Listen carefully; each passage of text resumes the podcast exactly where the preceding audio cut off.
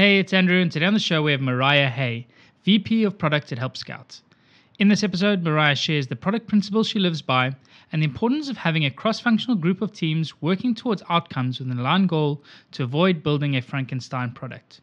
We also discussed how Help Scout's product team uses OKRs, what support driven growth is and how you can implement it, and we also dove deep into product specialists at Help Scout, who they are, what they do, and the role they play in the support team. As usual, I'm excited to hear what you think of this episode, and if you have any feedback, I would love to hear from you. You can email me directly on andrew at churn.fm. Don't forget to follow us on Twitter, and enjoy the episode. Today's episode is sponsored by Avrio, a collaborative insights platform built directly into your workflow. With the browser extension and web app, Avrio provides a new way to capture and share data analysis, user research, and learnings directly in context with your team. From data dashboards, Google Slides, and Slack threads to inside of apps and team members' heads, Avrio captures all of your insights and creates a single source of truth. Visit avrio.com to learn how you can maximize your team's collective knowledge with Avrio.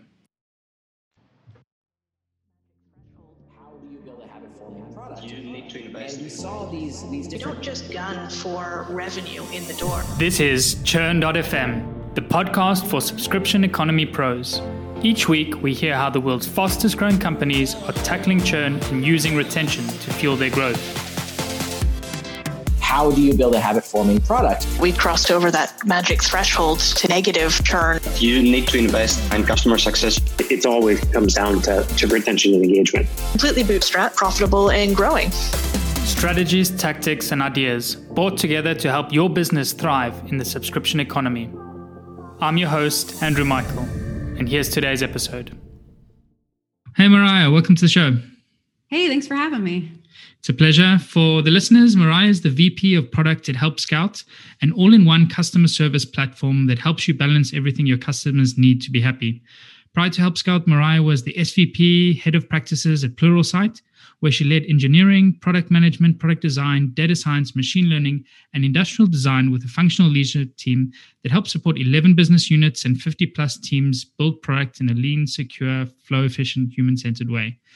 So, my first question for you, Mariah, is what are the product principles that you live by? So, I firmly am rooted in human centered design practice. Um, I started my career out as a physical product designer. Industrial design as my background. Although I didn't do that for very long, I got into digital products soon thereafter. But the things that I took away from that, that you learn as a physical product designer, um, when you're designing a physical product, you care about the environment somebody's using it in, physically how they interact with it and their their size and shape um, and usability and those principles carry through very nicely into thinking about how you construct digital products um, what is the use case what is the true problem you're trying to solve um, and then how you construct something that's useful usable and delightful and so that's been the common thread throughout my career and the thing that you know i care the most about as a professional Yeah, I love that. Actually, one of our previous guests, Angel Steger, um, she worked as I think was an architect prior to becoming a product designer, uh, where she's now the director of product design, I think, at Facebook. And uh, one of the questions she got posed, like to work for a software company, was like, how would you like to build a building that could house like a billion people? I think that was the question. And she was like, there's no ways I'm ever going to build a building that big, but I can build a software product that big and that's sort of what interested her and intrigued her to make that switch from like the physical uh, world into the digital. Uh, but I always found it interesting, sort of how the two worlds cross over so much, and how you can draw parallels between uh, anything like sort of in the physical realm with the digital when it comes to design and product. yeah they sure do So I'm also interested, like uh, I mentioned in the beginning, you led uh, quite a big, diverse uh, team at Pluralsight, and one of the things I'm interested is like, how do you align your product teams to ensure that you're not building a Frankenstein product? Yeah, that's a great question. So it looks a little different depending on how large your company is. I think that I always start as a leader by making sure that the individual pods of people that are working on discovering user problems are cross functional in nature. So whether you're a company of 10, 100, you know, 1,000, 100,000, you it, the nucleus of the people that have to work together day in and day out to solve problems has to be correct And if you start with that correct architecture, for me, what that normally looks like um, is like a product manager, product designer, a handful of engineers. And then depending on what they're working on, they might have something special like an AI specialist. Um, but if you can really enable them to be close to the customer, then the problem becomes depending on the scale of the company, how do you organize groups of teams around outcomes they're trying to go solve for the customers so it doesn't turn into a Frankenstein product?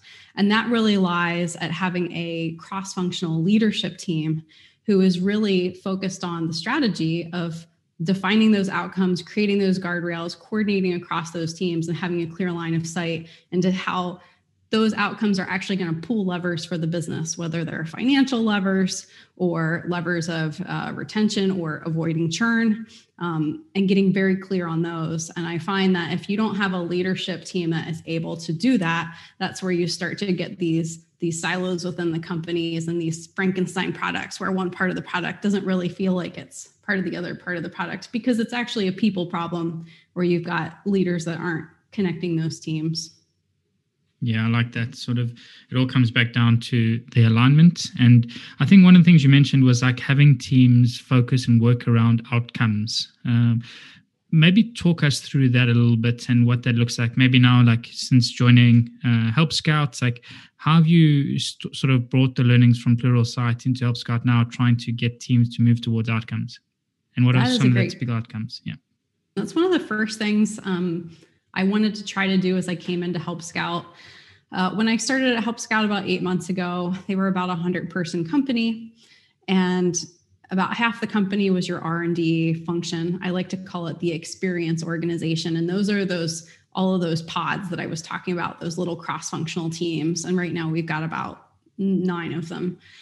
And um, you know, Nick uh, Francis, who is our co-founder and CEO, one of the reasons why Help Scout's been so successful is because he has been the one who has been very close to the customers and trying to understand what their problems are, their pain points, and what outcomes do we need to create for the customer? Like, what does the product need to do in order to achieve X, Y, and Z for the customer?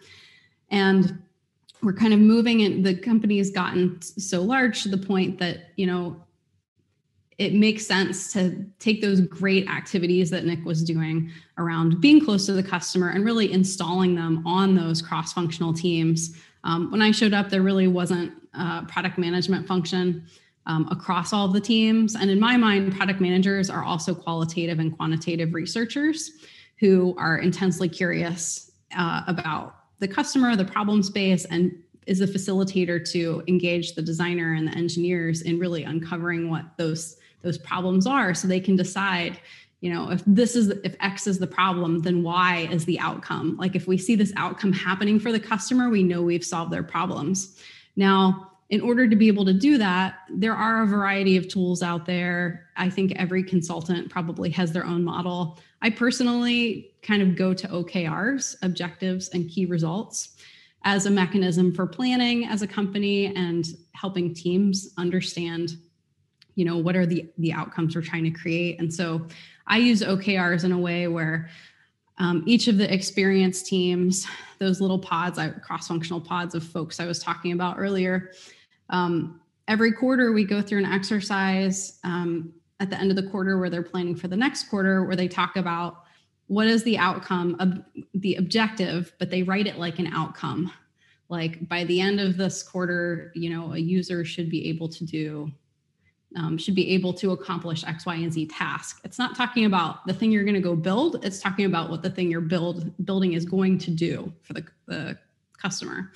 And then the key results that are associated with those are if we see these behaviors happening or these metrics moving, we know we will have achieved that outcome for the customer. And this really helps the team stop thinking about, oh, we have this laundry list of things to ship which they do underneath those things the outcomes and key results. They can then go and, and figure out well what is the best way? What are the things we need to ship? What are the questions we haven't answered that we need to go uh, employ qualitative or quantitative research in order to get these questions answered so we can select you know the path of least resistance to create that delightful, usable, useful experience for the customer. And that's why I always try to anchor on outcomes because it really it helps teams create ownership and autonomy and not just ship a list of things that somebody else is telling them to ship.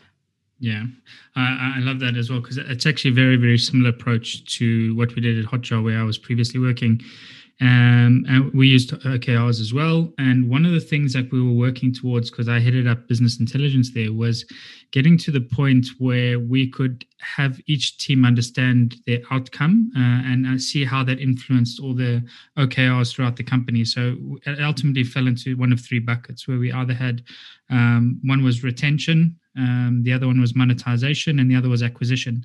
And you could sort of position every team, every squad within the the company towards an outcome that had an influence to one of those metrics, and they had their own key metric uh, trickling down. And it became a sort of a really powerful motivating factor in the sense that it gave clarity for everyone to understand, like if they improved this input, this was going to be the output, and this is how it went up and cascaded, almost like a, a tree uh, up to the final like company objective. Um, and definitely, we sort of saw like a big uh, swing in terms of the momentum that we had as a team in the alignment, like. Uh, and just overall, just the, the product speed that we were able to deliver uh, improved drastically with OKRs.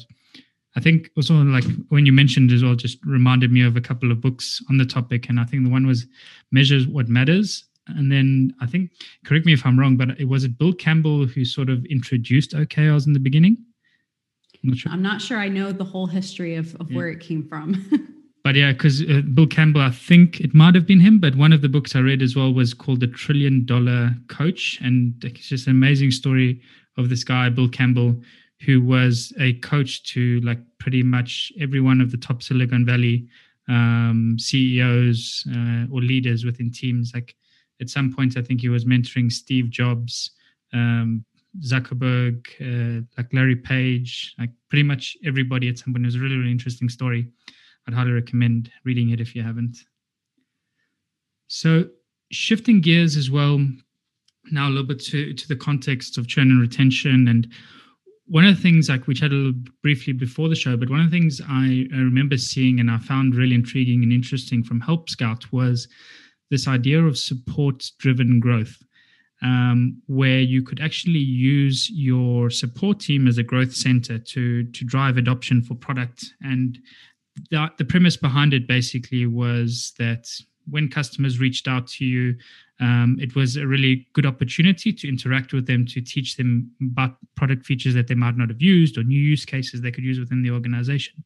So I'm interested, sort of now since joining the company like have you sort of seen this uh, at play within help scout and then maybe just a follow-on question is like how do you see support as a function when it comes to helping improve the customer experience overall which ultimately will help increase retention for customers? Yeah. You know there are kind of two schools of thoughts out there in companies in approaching support teams or service teams. Um, one school of thought with companies is oh it's just a cost center the goal is to get through as many tickets as quickly as possible and spend as little money as possible on our support team. And you've seen companies do things in order to try to accomplish that goal, particularly when they get very large enterprise scale.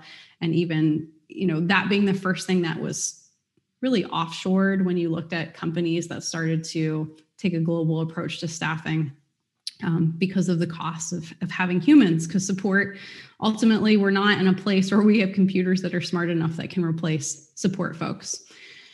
Um, and i think that it will be like that for quite a long time. There will always be support things that require the human touch. So if that's the first camp of thought you've got a second camp and that really you don't take advantage of um, support driven growth in that.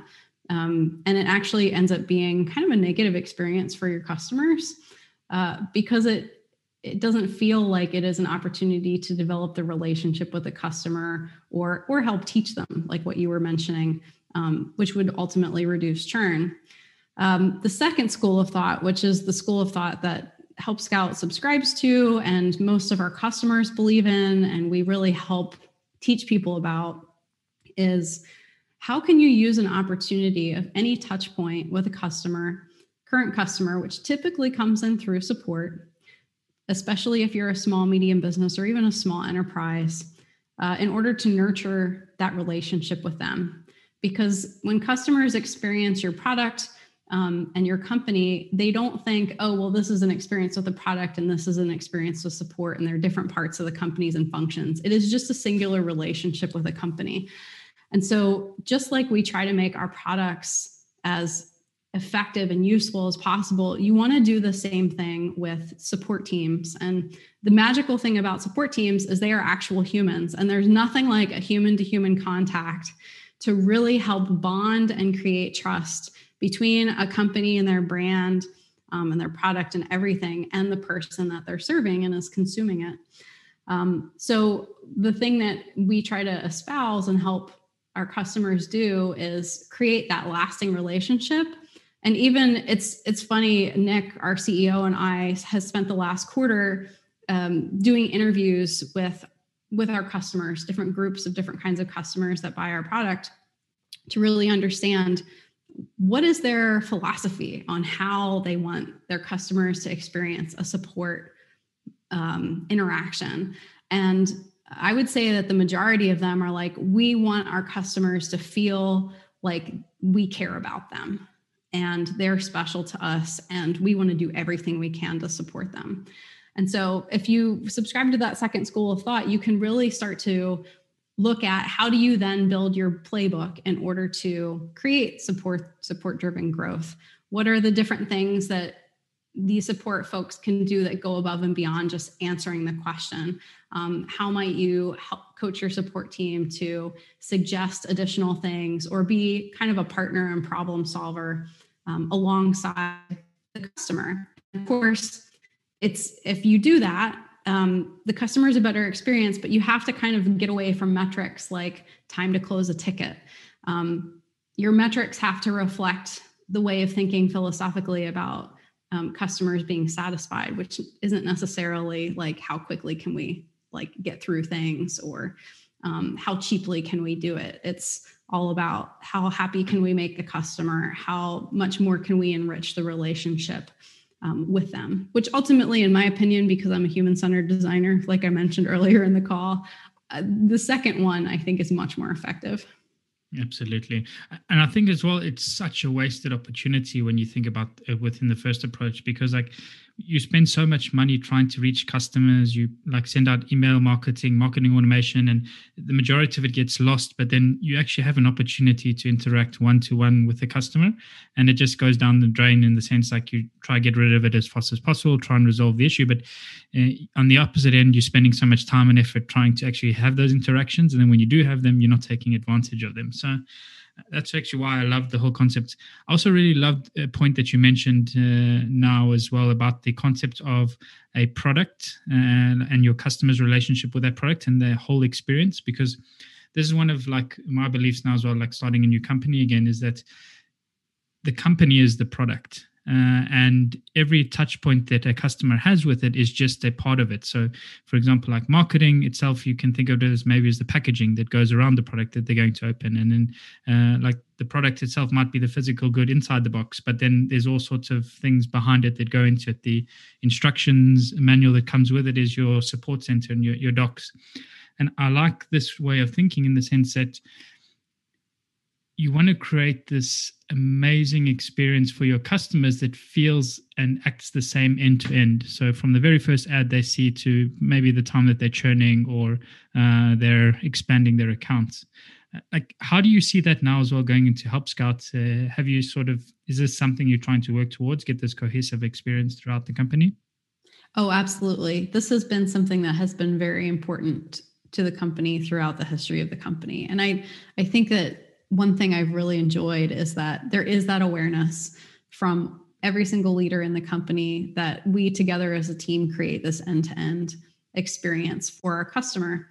And this allows us to acknowledge and work very closely to align not only our metrics and goals, um, but also be aware of what it looks like when a customer ex- experiences a piece of marketing or um, a feature with inside the product or when they reach out to our customer support team. And I would encourage other leadership teams as well to really look at are you aware of what that end-to-end experience looks like from the time that a customer encounters your brand till the time that they decide that it's not um, a product they want to use anymore every single experience along the way um, should be you should look and evaluate and scrutinize and agonize over the quality of that um, and i think that by doing that uh, it can help you be that better partner and ultimately really impact the success of the business yeah, because I think from what I've seen as well at other companies, is that it almost feels like product is uh, the god in a way, and like the product. When I mention product now, it's actually the software, the piece of software that gets sold, and this sort of creates a culture, like a bad culture within the company. I think as well, in the sense that uh, it's treated as the most important thing. Then it what does it mean for everybody else working in other parts of the company? Sort of is that second grade to the, the actual product itself? But when you think about like retaining customers like every step of the journey has an impact on that retention. And if you're building a subscription business your goal is to retain customers. Otherwise you don't have subscriptions or a business uh, so treating it like as such i think as well in my opinion is a mistake uh, it really needs to be that cohesive experience where everybody is driving to deliver that amazing experience throughout. Um, so, talking about that then as well, like we touched a little bit on support driven growth. Uh, I'm interested as well now, and in your experience as well in the past, like as a uh, product leader. How do you feel and see that support themselves can have a role and play, uh, have an impact on the actual product that gets delivered to customers? Um, one of the things I really enjoyed about joining Help Scout is because Help Scout provides a customer support platform, you can tell we really believe in customer support. so our team is equally robust, our customer support team. And the way it's been built out and thoughtfully crafted to create relationships with the customers doesn't doesn't end there. It also has been created in a way to create relationships with product, with sales, with marketing. And within our C team, we call our customer support team org, our C team. Within our C team, there is a group called product specialists, and product specialists are actually incredibly knowledgeable customer support folks who have very deep knowledge in particular areas and parts of the product. And they kind of field some of the most wicked questions. They help the customer support team um, elevate their support quality, but they also um, are kind of assigned to each of the product teams. And so by aligning a product specialist with each of the product teams, the product manager now has this person that they partner very closely with um, so that they can understand uh, volume of requests coming in for specific features or problems that are showing up for customers or even things that customers really love so that we can double down on them. And so by creating that bridge between product and customer support um, you kind of bring a whole new pair of eyes and ears to the product team so they're not blind uh, to what is happening with current customers um, in a way that you is kind of statistically significant of your customer base. I think one of the mistakes that product teams do is they kind of start and end with their own qualitative and quantitative research for their discovery methodology, but they don't actually do a great job of leveraging that support team to gather that knowledge because they're the company might not be set up that way there might not be those roles there i think there's also that exists with um, being siloed away from sales teams as well when you start to look at win loss metrics and and churn metrics from them. Um, which is more important i think for large enterprises where it's mostly b2b sales and most of the sales um, get supported by account management. But in a company like help scout where we're really serving small and medium business most of that great data is coming in through the support team constantly. So that's how we solve it. And i've i've really enjoyed being able to rely on that partnership with them.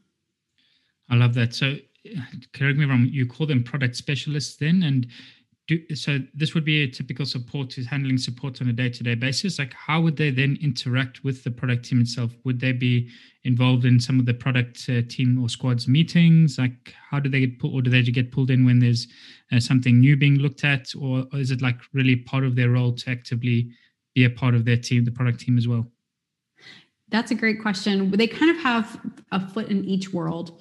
Of course, they have the C team that they're working very closely with, but on the flip side, you could see them doing things like attending the weekly stand up or planning meeting with the team, um, being in the Slack channels with the team, having one on ones with the product manager, and even some of our product specialists, as we brought on product managers that do uh, more qualitative and quantitative research even having them participate um, in those conversations when we're doing that outreach and work with our customers. So they're not only seeing what's coming in through um, through the c team but they're also seeing what the product team is hearing. So they kind of have that 360 view of, of what the, the the prioritization is going to be as we tackle defining what features are going to be built and when um, which has been really great to have have them want to do that and stand up and do that um, and it's funny because I've even had conversations with um, the leader for that group,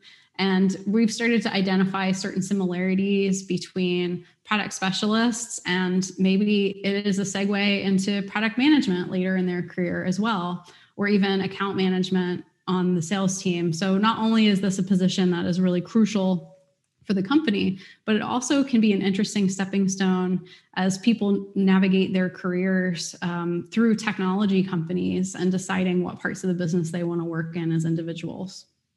Yeah, as you were explaining the role, like it sort of, in my mind, had a natural progression to potentially even be a product manager. Um, so the, the other thing then as well is what sort of percentage of the support team would be made up of these product specialists versus like um, full on full time support?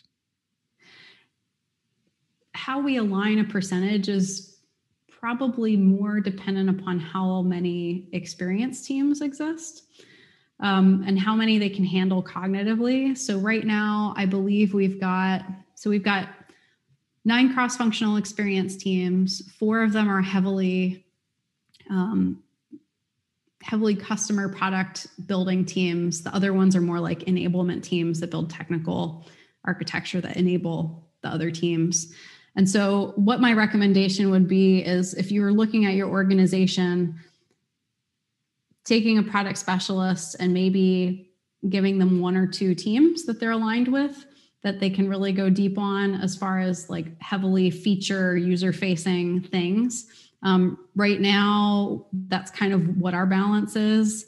Um, I think in a perfect world, people always, I, I, don't know. I think if you've got somebody that's that's really capable, like they can handle two, I think three, you start to divide uh, the cognitive. It, there's like too much to pay attention to, so you can't go as deep as a an individual. But if you're fairly senior um, product specialist, you can probably handle two teams or two different areas of features. And if you're newer to the role, maybe you would just want to start out with one.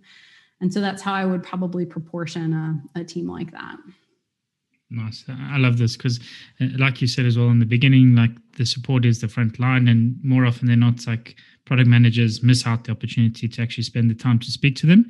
But having it as like an official role where it's uh, the product specialist is actually joining different meetings within product, as you said, joining even like the uh, analysis and customer research uh, components, I think it it's it's a really really strong bridge then that, that allows you to get that extra perspective and uh, make sure that you're leveraging the insights coming from across the organization.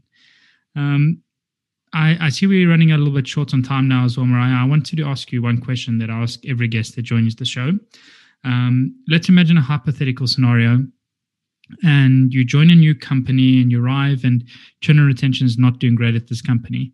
Um, the CEO comes to you and says, Mariah, we need to turn things around. Uh, I want to put you in charge of it. We have 90 days to try and turn some results in. What would you want to do with your time?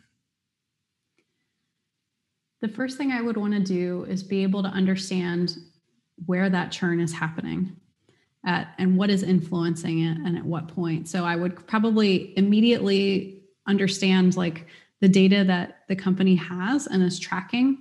Um, if and it depends on the company let's pretend it is a b2c company like like netflix where myself as an individual customer i can choose to sign up or i can choose to leave at any time and it's not netflix isn't crucial to me doing my job it's very opt in and opt out and there's you know competitors i can uh, go to.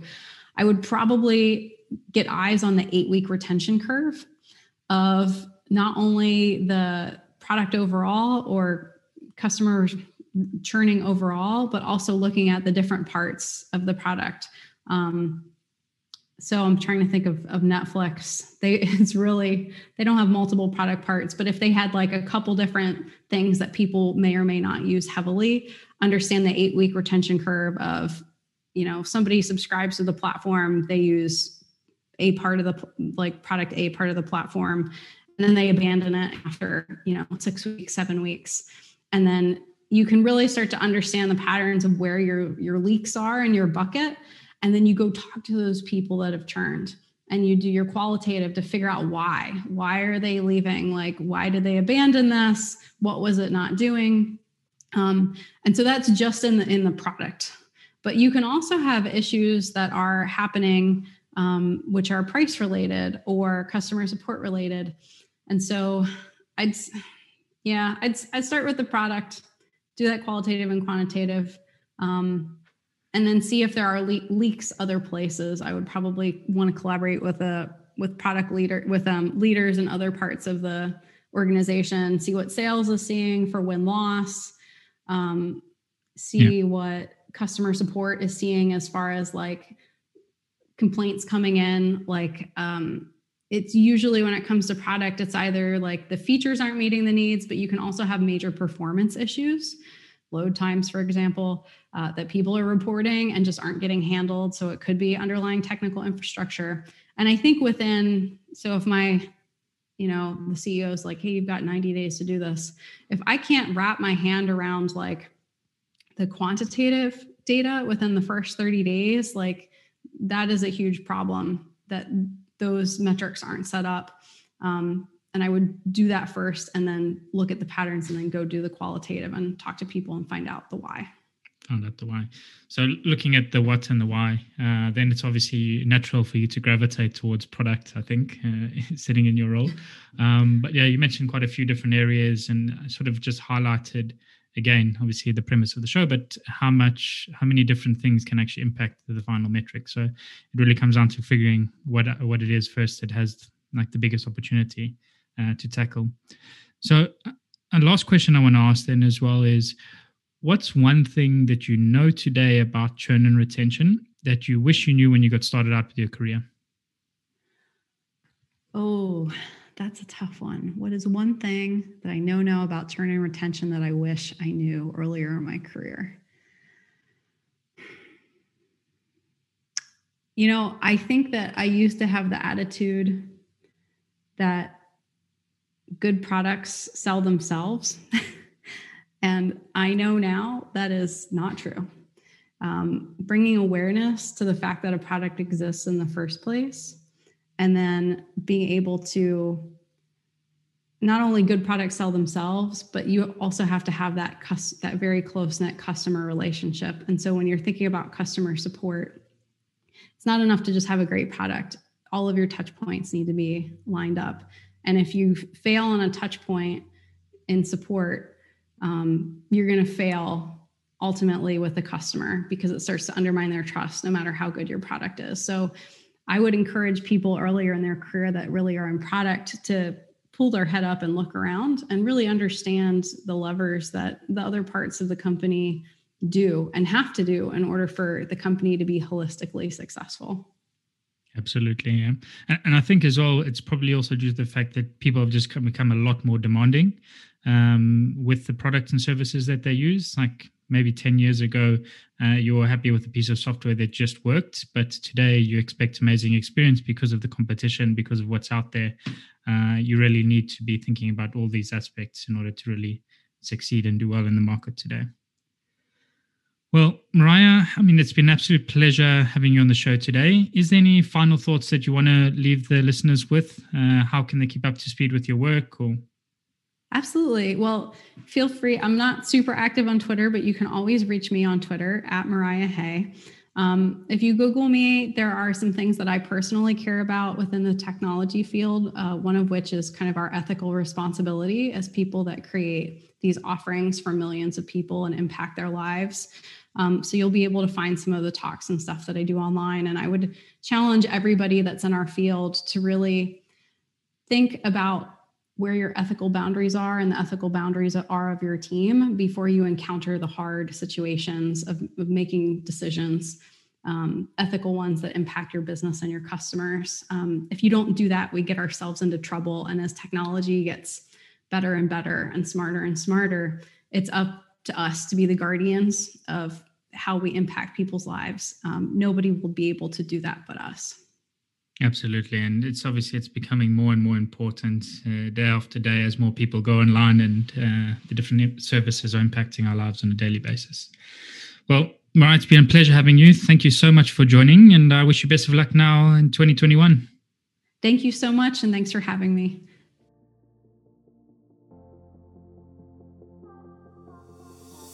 And that's a wrap for the show today with me, Andrew Michael. I really hope you enjoyed it and you're able to pull out something valuable for your business. To keep up to date with Churn.fm and be notified about new episodes, blog posts, and more, subscribe to our mailing list by visiting churn.fm. Also, don't forget to subscribe to our show on iTunes, Google Play, or wherever you listen to your podcasts. If you have any feedback, good or bad, I would love to hear from you, and you can provide your blunt, direct feedback by sending it to Andrew at churn.fm.